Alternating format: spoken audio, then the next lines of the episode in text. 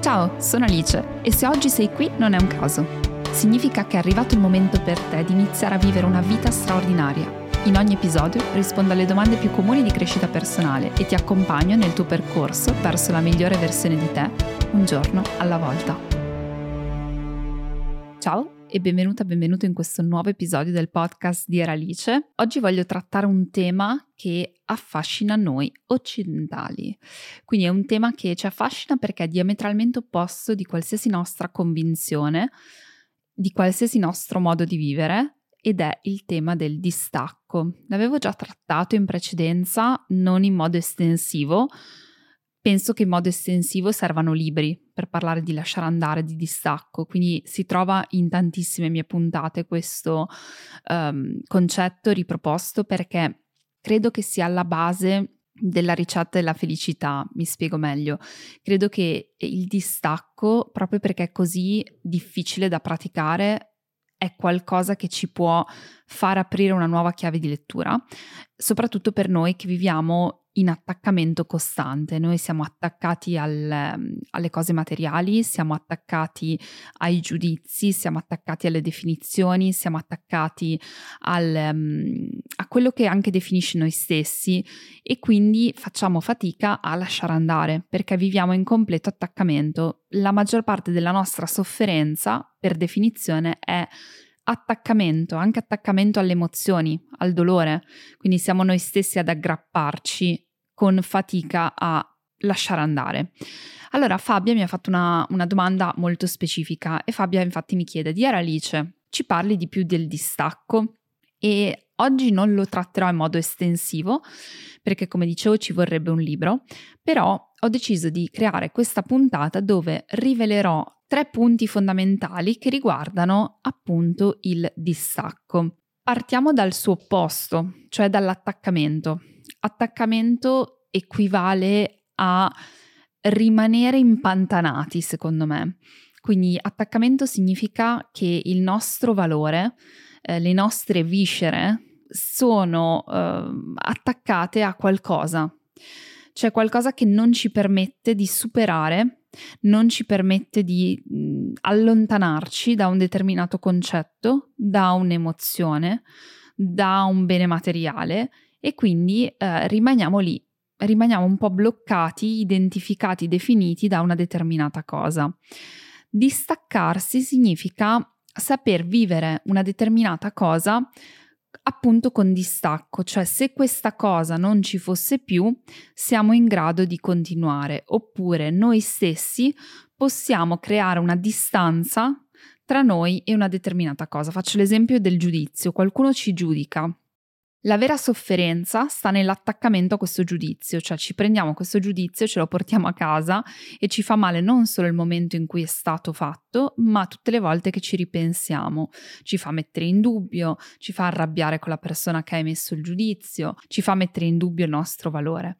Mentre il distacco significa saper osservare senza reagire, ad esempio. Significa saper osservare, però da una sana distanza. Quindi partiamo con la prima verità sul distacco. Prima verità è distacco per me significa non fare di nessun altro il nostro progetto. Quindi per iniziare a allenare questa pratica del distacco, è bene iniziare a contestualizzarlo in diverse forme. Per questo che farò queste puntate sulle verità del distacco, quindi ne farò altre. Però inizio da queste tre verità ed è un allenamento continuo, significa interiorizzare questi nuovi concetti e provare a vedere che cosa possono fare nella nostra vita. Quindi una verità imparata è proprio che il distacco significa non fare di nessun altro il nostro progetto. Quanto siamo coinvolti nella vita degli altri? E voi direte, beh, noi siamo esseri umani sociali, siamo inevitabilmente coinvolti nella vita degli altri. Vero, verissimo, se non che uno può essere coinvolto con distacco o coinvolto con attaccamento.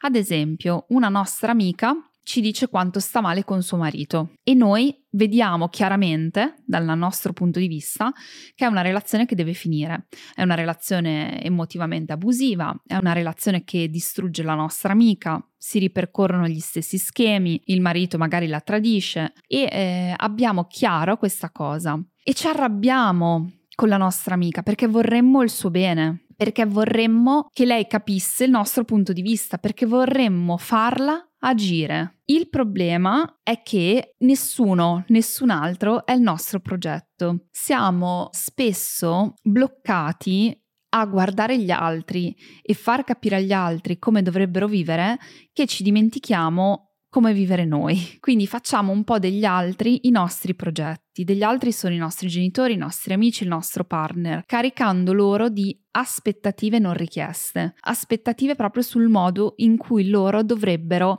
pensare, in cui loro dovrebbero agire, le cose in cui loro dovrebbero credere. Questo ci porta un enorme sborso di energia, vivere secondo questo tipo di attaccamento, perché è deleterio, perché è una battaglia persa.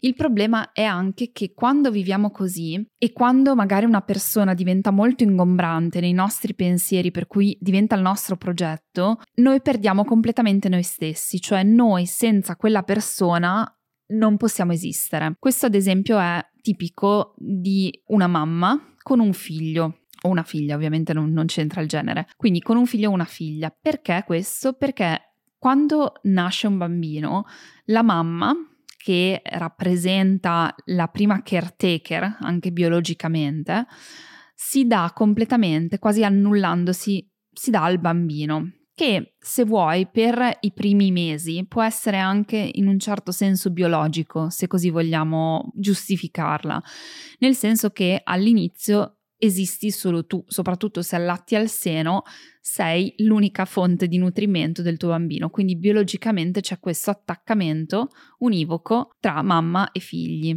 Poi il figlio comunque cresce e nella cultura di oggi le mamme sono molto spinte a far diventare il loro figlio un progetto. Perché? Perché sentiamo la pressione esterna del dover performare, performare attraverso quello che diventa il nostro bambino. Quindi già dai tempi dell'asilo, della materna, eccetera, quando andiamo, non so, a parlare con gli insegnanti, ci aspettiamo che ci dicano che il nostro figlio è il migliore, che il nostro figlio ha queste caratteristiche, oppure ci aspettiamo determinate cose, perché è come se in queste cose rivedessimo il nostro valore. Non c'è niente di così assurdo, perché è una tendenza piuttosto normale, però considerando che è una tendenza, dobbiamo essere in grado di non farla diventare una cosa patologica, come non perdendo noi stessi. Quindi quando noi sentiamo che stiamo perdendo noi stessi, che senza quello che l'altra persona fa nella sua esistenza, quindi non senza l'altra persona accanto, quindi relazione madre-figlio, i figli sono lì, ma senza preoccuparci, occuparci tutto il giorno dell'altra persona, noi non esistiamo, non sappiamo più chi siamo, non sappiamo più ciò che amiamo. Questo è vivere in completo attaccamento. Vivere con distacco significa non fare degli altri i nostri progetti. Questo purtroppo vale anche nelle relazioni tossiche con qualcuno che è tossicodipendente, alcolista, um, eccetera. Si crea uno sbilanciamento totale per cui l'altra persona diventa il nostro progetto, il problema dell'altra persona diventa il nostro problema, che viviamo in completo riflesso cioè costantemente diciamo nel momento in cui lui, lei sarà sobrio, allora io sarò felice. E così si crea una codipendenza, si crea un problema anche nel, nella tua esistenza dovuto all'attaccamento. Quindi una grande verità. E lo stesso vale al contrario, lo stesso vale quando noi siamo progetti di altri. Quindi avere il giusto distacco, la giusta distanza, che quando qualcuno ci vomita addosso le sue aspettative rispetto a noi, noi di queste aspettative possiamo fare un bel passo e creare un metro di distanza e viverle con distacco. Quindi non significa non ascoltare, significa ok, io accolgo quello che tu hai da dirmi, anche magari offendendomi, perché poi peraltro meno noi siamo reattivi, più gli altri probabilmente ce l'avranno a morte con noi se non hanno gli strumenti. Quindi se tu ascolti e dici ok, vabbè, quello che pensi tu è questo, io non ti voglio convincere né del contrario, contrario, né farti entrare nella mia vita, che è mia unica responsabilità, e quindi tu ti arrabbi ancora di più per chi non sta neanche reagendo, quindi ancora peggio. Bisogna veramente fare allenamento su questo, fare una pratica perché poi rischi di sbottare. Però quando qualcun altro se la prende con te, ti dice cosa devi pensare, cosa devi credere, eh, di cosa devi aver paura, di cosa, cosa devi amare, e diventi il progetto di qualcun altro, l'idea è proprio di dire ok, queste sono tutte le tue bellissime aspettative e te le tieni tu perché appartengono a te, non le ho formulate io e quindi io faccio il mio bel metro di distanza e la vivo con distacco. È un qualcosa che si pratica se voi domani iniziate a giocare a golf, non vi aspettate di essere bravi dopo che avete tirato due palline. Quindi non siamo bravi neanche a distaccarci, non siamo bravi a vivere con distacco. Però la pratica quotidiana, cioè la quotidianità, nella non reazione totale rispetto agli altri, rispetto alle loro scelte, rispetto ai loro giudizi, è un enorme regalo che ci facciamo. Non reagire, ma piuttosto vivere con il giusto distacco quello che gli altri mettono sul nostro tavolo costantemente, quello che noi mettiamo sul tavolo degli altri. Distacchiamoci anche sui loro risultati, dalle loro vite. Diamo loro la dignità di essere, di esistere, di giudicare, di fare le loro esperienze che possono essere diverse dalle nostre, dalle nostre aspettative e loro hanno la dignità e il diritto di essere diversi. La seconda grande verità del distacco è che distacco significa lasciare andare i risultati. Altra cosa enorme, difficilissima. Lasciare andare il risultato. Quante volte ci diciamo l'importante è il processo, l'importante è partecipare ma non vincere, ok? Sin da bambini. Ma quante volte lo mettiamo davvero in pratica? Quante volte mettiamo in pratica il fatto che ci approcciamo a qualcosa e semplicemente stiamo lì in quel qualcosa sapendo che il processo è l'unica cosa che conta, perché il risultato non è mai totalmente up to us, cioè non è mai totalmente qualcosa di nostro controllo. Facciamo un esempio, è una bellissima metafora. L'altro giorno ho ricominciato a arrampicarmi. Io mi arrampicavo prima, precedentemente, prima della mia prima gravidanza, prima di Sebastian, regolarmente e mi ero appassionata ossess- barra ossessionata, vissuto con attaccamento, quindi con l'arrampicata, perché è qualcosa che ti prende da morire. Se qualcuno l'ha mai provato, sapete di cosa sto parlando. Se non l'avete mai provato, ascoltate comunque perché è interessante, perché ti dà una prospettiva diversa, magari vi verrà voglia di provare. Non è per tutti, però per qualcuno potrebbe fare la differenza. L'arrampicata è una metafora molto bella della vita perché quando tu ti arrampichi, che non viene naturale a nessuno andare in altitudine, quindi arrampicarsi, non so, a 15 metri anche in palestra, all'inizio hai un po' di paura e l'unico modo per affrontare un'arrampicata è quello di essere assolutamente concentrato sul tuo prossimo passo.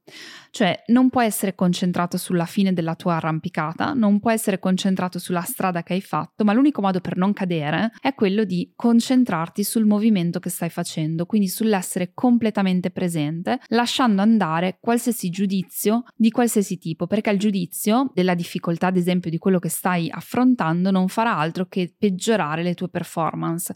Peggiorare le tue performance significa non essere in grado di arrampicarti, quindi l'unico vero modo per affrontare l'arrampicata e arrampicarsi. La cosa più bella è che se voi immaginate una parete di arrampicata della palestra, avete tanti arrampicatori accanto a voi e questi arrampicatori saranno più bravi, meno bravi, ma la cosa bella è che per arrampicarti l'unica cosa che puoi guardare è dritto davanti a te, cioè la parete, non puoi guardare gli altri, quanto veloce vanno, se stanno arrivando su, se stanno giù, puoi guardare solamente quello che stai facendo tu. È per questo che è una bellissima metafora della vita, perché la realtà è che l'unica cosa che ti compete è scegliere il tuo prossimo passo, è sentire l'attimo presente, è l'unica cosa su cui veramente hai il controllo. E spesso se guardi avanti, guardi troppo su o guardi troppo giù, guardi troppo indietro, ti viene l'ansia. E l'ansia ti blocca, ti paralizza. Ed è quella cosa che ti fa rimanere a metà via senza minimamente avere gli strumenti per poter continuare. Se tu fai del tuo meglio per fare quel prossimo passo arrampicata, non sai se arriverai alla fine della tua scalata, non sai se ci arriverai, allora quando si, si parla di eh, una, uh, io lo so tutto in inglese per quello che non so la terminologia in italiano perché mi arrampico con Michael e so le terminologie tecniche in inglese e l'ho imparato anche con un insegnante inglese, però uh, nel momento in cui tu scegli di fare un'ascesa, ad esempio in palestra, ci sono tutte le prese di un determinato colore. Quindi, ad esempio, io scelgo la eh, via blu. Quindi mentre io mi arrampico ci sono quelle blu, poi ci sono quelle gialle, quelle verdi che sono delle altre vie per arrivare allo stesso punto, però io ho scelto quella blu. Quindi si considera un'ascesa senza errori, tra virgolette, quando io da fondo a cima vado toccando solamente le prese blu quindi tocco solamente quelle blu, non mi posso appoggiare a quelle gialle e lo faccio senza mai fermarmi, quindi senza mai far tirare la corda a chi sta sotto e quindi appendermi per riposarmi. Quella viene considerata un'ascesa senza errori, tra virgolette. Ok, però questo risultato dipende L'unica cosa su cui ho il controllo è quanto io sono nel momento presente e poi il resto non ho il controllo sul risultato finale e soprattutto quello che mi farà migliorare nella mia arrampicata saranno le mosse, non sarà l'ascesa nella sua completezza, non sarà aver toccato il risultato, ma sarà aver provato, aver vissuto l'errore e aver riprovato e essermi corretta. Quindi sta tutto nel processo. Quindi è una cosa estremamente importante quella di vivere il risultato con un certo distacco, sapendo che l'unico modo nella vita che è una è molto di più di un'ascesa, anche l'arrampicata, cioè se io mi penso voglio migliorare nell'arrampicata, non sarà il risultato di questa ascesa a far la differenza. Noi tendiamo invece a vivere al contrario, cioè noi tendiamo a vivere con l'idea che il risultato di oggi, di questo lancio di prodotto, di questa tesi di laurea, eh, determina praticamente la mia intera esistenza. Viviamo in modo proprio contrario, dove ogni piccola cosa sembra vitale, ogni minimo risultato sembra uh, assolutamente um, univoco e definitivo del nostro valore, della nostra esistenza, quando è esattamente il contrario. Vivere con distacco il risultato, cioè il distacco significa lasciare andare un po' il risultato da parte, perché la vita è un gioco a lungo termine, come la scalata, è un gioco a lungo termine. Nel momento in cui io do il mio meglio in un processo e sono presente nel processo e riesco a vivere con il giusto distacco un determinato risultato, cioè significa senza struggermi, senza viverla come un fallimento totale, ma riesco a stare focalizzato sul passo che sto facendo, ho vinto. Il distacco è potente, è estremamente potente perché non mi perderò in qualcosa che è solamente un problema del mio ego. Io ad esempio a livello lavorativo sono estremamente distaccata dal risultato, che è estremamente controintuitivo perché nel business ti dai dei risultati in numeri, in euro, in fatturato. Noi facciamo delle proiezioni. Ad esempio io faccio le proiezioni di un lancio di prodotto. La proiezione mi serve per capire le risorse, cioè dico se io devo vendere tot, devo vendere tot corsi che devo quindi proporre a tot persone perché c'è un certo tasso di conversione. Poi da lì si crea un processo, una procedura per arrivare lì, che è la tua miglior eh, pianificazione per arrivare a un certo risultato. Da quel momento in poi il risultato lo vivo con totale distacco. Vivo ogni parte del processo come se fosse veramente il prossimo passo e quello che imparo in quel passo, perché tanto la mia vita non è definita da un lancio di prodotto, da un intero business, perché la vita è definita dall'intera vita. E quindi c'è molta filosofia in questo, cioè c'è il fatto che il risultato singolo non vale assolutamente niente. E anche bisogna avere più fiducia nell'universo. A volte l'universo, e io ci credo molto nell'universo, ha altri piani per noi. Cioè io posso intestardirmi che quest'anno voglio guadagnare tot, che quest'anno voglio perdere tot chili, che quest'anno voglio trovare l'uomo della mia vita, che quest'anno voglio sposarmi, quindi tutto risultato, risultato, risultato. Ma se l'universo ha un'altra strada per noi, ci farà fare un'altra strada e a volte è più saggio di noi sa meglio quello che c'è per noi. Quindi il risultato, che non dipende mai interamente da noi, quindi lo possiamo controllare fino a un certo punto, lo possiamo influenzare fino a un certo punto, ecco, il risultato ha valore fino a un certo punto, perché chi l'ha detto che questo risultato è la cosa migliore che mi accada? Perché magari io fallisco il lancio di un prodotto, magari io fallisco un business, magari io fallisco eh, una determinata cosa, ma chi l'ha detto che quella cosa lì non mi porti a una condizione cento volte migliore? Ecco, distacco vuol dire vivere in distacco, lasciando andare i risultati. E questa è la seconda grande verità. La terza grande verità del distacco è che noi non siamo mai la causa delle azioni altrui, così come gli altri non sono mai la causa delle nostre azioni. Ognuno è responsabile delle proprie azioni. Per quanto gli altri ti dicano, dato che siamo nella società della colpa, ho agito così perché tu, ho fatto questo perché tu, questo vale moltissimo nella relazione genitori-figli. Io ho fatto questo perché i miei genitori mi hanno fatto fare questo. No, nessuno ti fa fare niente. È chiaro che noi possiamo influenzare gli altri, quindi più una figura della nostra vita è una figura di potere, tra virgolette, più sarà difficile distaccarci, ma distacco significa che noi non siamo mai la causa delle azioni degli altri, così come loro non sono la causa delle nostre. Questo cosa ci dice? Io per anni ho vissuto in una totale crisi di, essere, di sentirmi in colpa per um, non essere stata, ad esempio, una figlia in grado di poter, tra virgolette, guarire i miei genitori. Ok, per modi diversi, per motivi diversi. Quindi eh, mi sono sentita in colpa perché mi sentivo che il mio modo di essere aveva fatto agire loro in determinati modi. E non c'è cosa peggiore, perché tu che vieni al mondo e pensi che solo perché sei diverso magari da come loro si aspettavano, allora sei responsabile delle loro azioni, dei loro fallimenti, delle, dei loro problemi, come succede a tantissimi figli, peraltro è una cosa perpetua che si ripete nei cicli e cicli e cicli di generazioni, perché il genitore è il nostro maestro più grande di vita, quindi il genitore è colui che ti allena poi a vivere la tua vita, quindi spesso c'è un rapporto conflittuale, siamo sempre dei genitori e io adesso che sono genitore ci penso e dico chissà i miei figli cosa gli farò a questi figli perché comunque tutti i genitori fanno male involontariamente ai figli.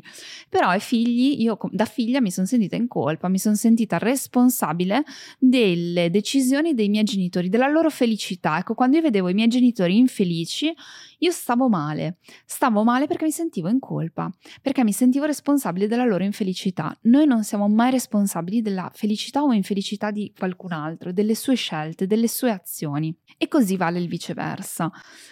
Dobbiamo distaccarci da questa idea. Questo ci permette di essere noi stessi, ci permette di essere quello che siamo, dire quello che vogliamo nei limiti della gentilezza, dell'etica, del non andare a fare male volontariamente, ma imparando a essere noi stessi, facciamo la cosa migliore che possiamo fare perché tanto gli altri non li bloccheremo nel fare i loro errori, così come ehm, non c'è nulla che possiamo fare per far agire qualcuno per obbligare qualcuno ad agire, perché in ultimo la decisione è sua, la decisione nostra di come agiamo.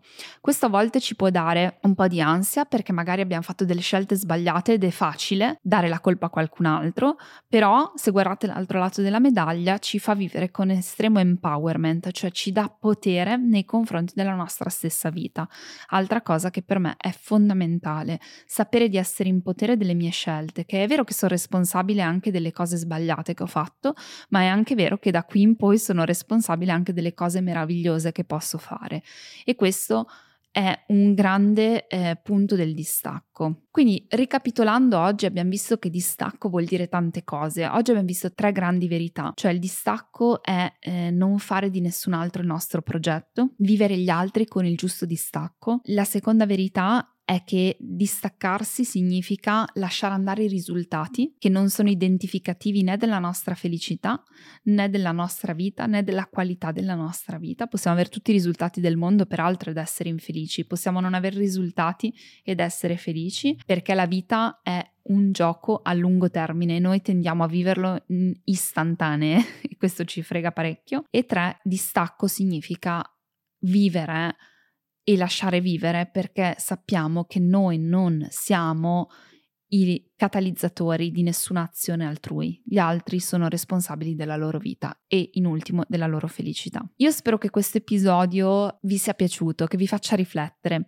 Fatemi sapere in una storia o in un messaggio privato su Instagram, trovate il link in descrizione, mi trovate come Alicia's Lifestyle. Sto pensando peraltro di cambiare il nome, quindi tra poco magari lo cambio su Instagram perché quello è il mio nome originale di tanti anni fa, adesso non mi rappresenta più di tanto. Comunque fatemi sapere quale di queste tre verità sentite più vicina e come farete a praticarla, perché come dicevo è una pratica, il distacco per gli occidentali è una pratica, non è una cosa che ci viene naturale.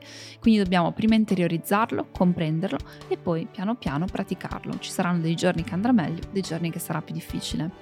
Io vi ringrazio per questo momento insieme, come sempre, e noi ci sentiamo alla prossima puntata. Ciao!